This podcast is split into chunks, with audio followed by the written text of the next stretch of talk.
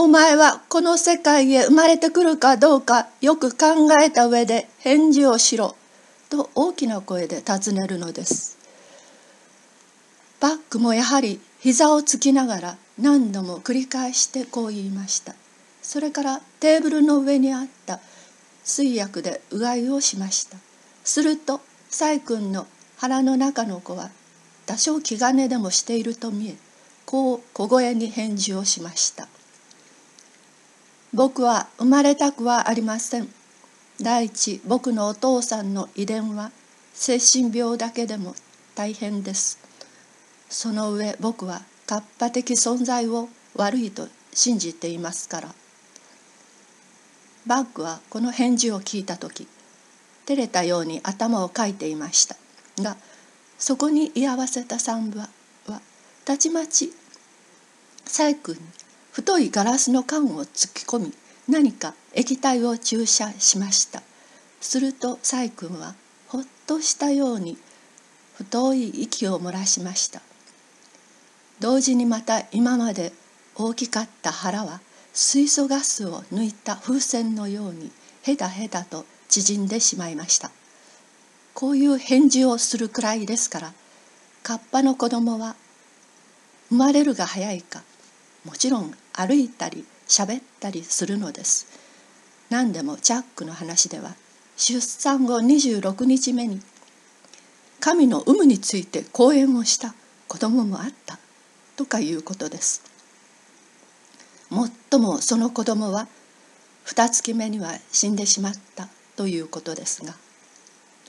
お産の話をしたついでですから僕がこの国へ来た三月目に偶然ある町の角で見かけた大きいポスターの話をしましょう。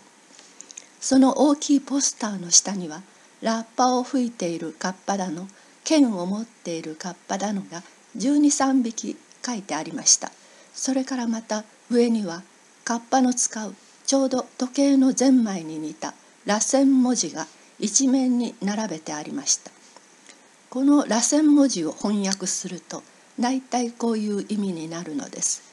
これもあるいは細かいところは間違っているかもしれません。がとにかく僕としては僕と一緒に歩いていたラップというカッパの学生が大声に読み上げてくれる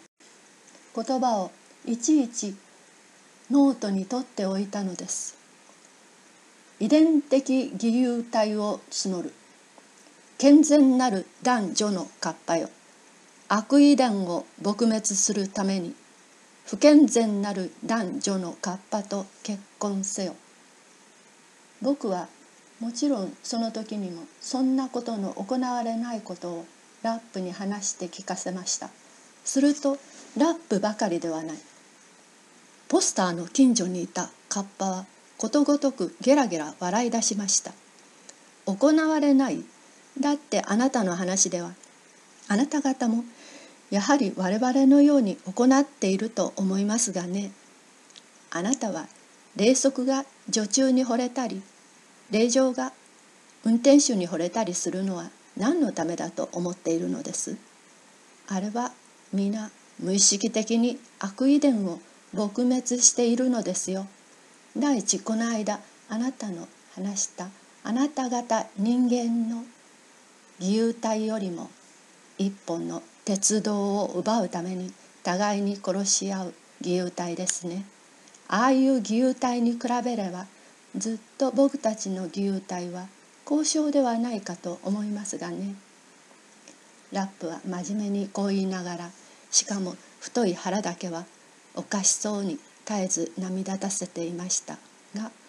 僕は笑うどころか慌ててあるカッパを捕まえようとしましたそれは僕の油断を見すましそのカッパが僕の万年筆を盗んだことに気がついたからです。しかし皮膚の滑らかなカッパは容易に我々には捕まりません。そのカッパもぬらりと滑り抜けるが早いか一産に逃げ出してしまいました。ちょうど蚊のように痩せた体を